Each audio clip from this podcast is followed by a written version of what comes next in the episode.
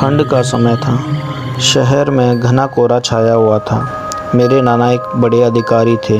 रोज़ की तरह उस दिन जब मेरे नाना अपना काम ख़त्म कर कर दफ्तर से घर की ओर जाने लगे तो रास्ते में पड़ने वाले बाज़ार से वह कुछ सामान लेने के लिए रुके।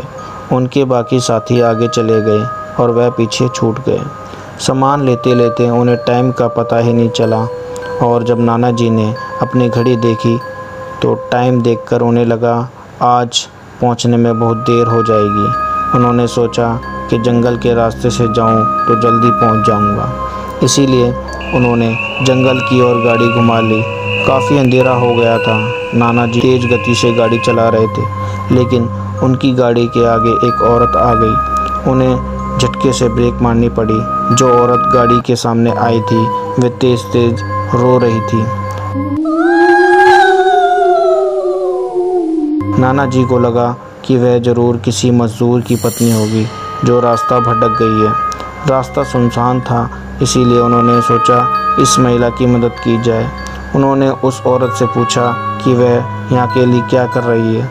उसने कोई जवाब नहीं दिया और ज़ोर ज़ोर से रोने लगी। ऐसा लग रहा था, मानो सारा जंगल उसकी आवाज़ से गूंज रहा हो। नाना जी ने पूछा कि उसका घर कहाँ है? तो वह कुछ ना बोली। नाना जी ने उसे बोला कि तुम मेरे साथ, मेरे घर चलो। सुबह तुम्हें तुम्हारे घर छोड़ दूँगा। वह नाना जी के साथ चलने के लिए तैयार हो गई और गाड़ी के पीछे वाली सीट पर बैठ गई। रीति रिवाज के कारण उसने अपने सिर पर घूंघट डाल रखा था, जिसकी वजह से उसका चेहरा छिपा हुआ था। घर पर सब नाना जी का इंतज़ार कर रहे थे।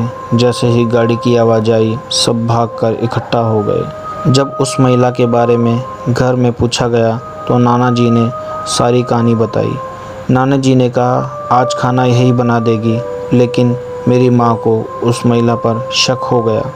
उन्हें लगा, यह कोई चोर है जो घर का सारा सामान चुरा कर भाग जाएगी।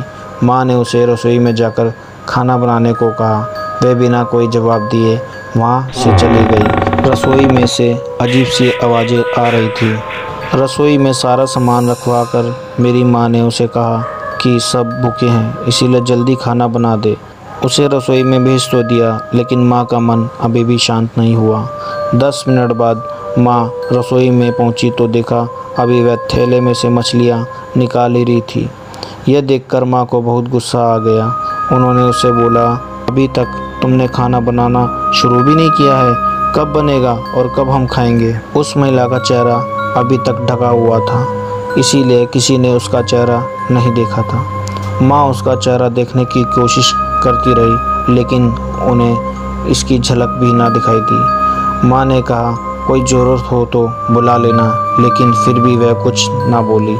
उन्हें लगा कि शायद अनजान लोगों से डर रही होगी। माँ रसोई से चली गई। जब दस मिनट बाद फिर वापस आई तो रसोई का दृश्य देखकर माँ डर गई। उनके पैर जैसे वहीं जम गए। उनके गले की आवाज़ निकल नहीं रही थी। उन्होंने देखा, वह औरत रसोई के स्लैब पर बैठकर कच्ची मछलियाँ खा रही थी।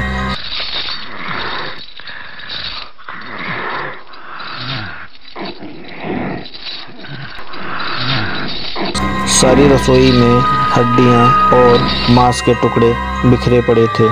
उसके सिर का घूंघट भी उतरा हुआ था। उसका चेहरा बेहद खौफनाक था। बाल बहुत बड़े और नाखून एकदम काले। वह मछलियाँ खाने में मगन थी, इसीलिए उसका ध्यान माँ पर नहीं गया। माँ भी चिल्लाई नहीं कि कहीं वह और ज़्यादा खतरनाक ना हो जाए। माँ ने एक थाल उठाया और वह चूल्हे में से जला हुआ कोयला उठाकर उसकी तरफ़ दौड़ी। कोयला उस चुड़ैल पर फेंक दिया। आग की जलन की वजह से वह डायन तेज तेज आवाज़ें निकालने लगी।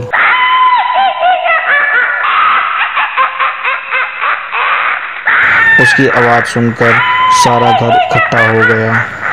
उसे आग दिखाकर घर से बाहर निकाला गया। उसकी आवाज़ इतनी तेज़ थी कि आसपास के लोग भी बाहर आँगन में आ गए। वह डायन लोगों के भीड़ को हटाते हुए जंगल की तरफ़ दौड़ी। सारे लोग डर के मारे काँप रहे थे। और मेरी माँ की हिम्मत दाद भी दे रहे थे।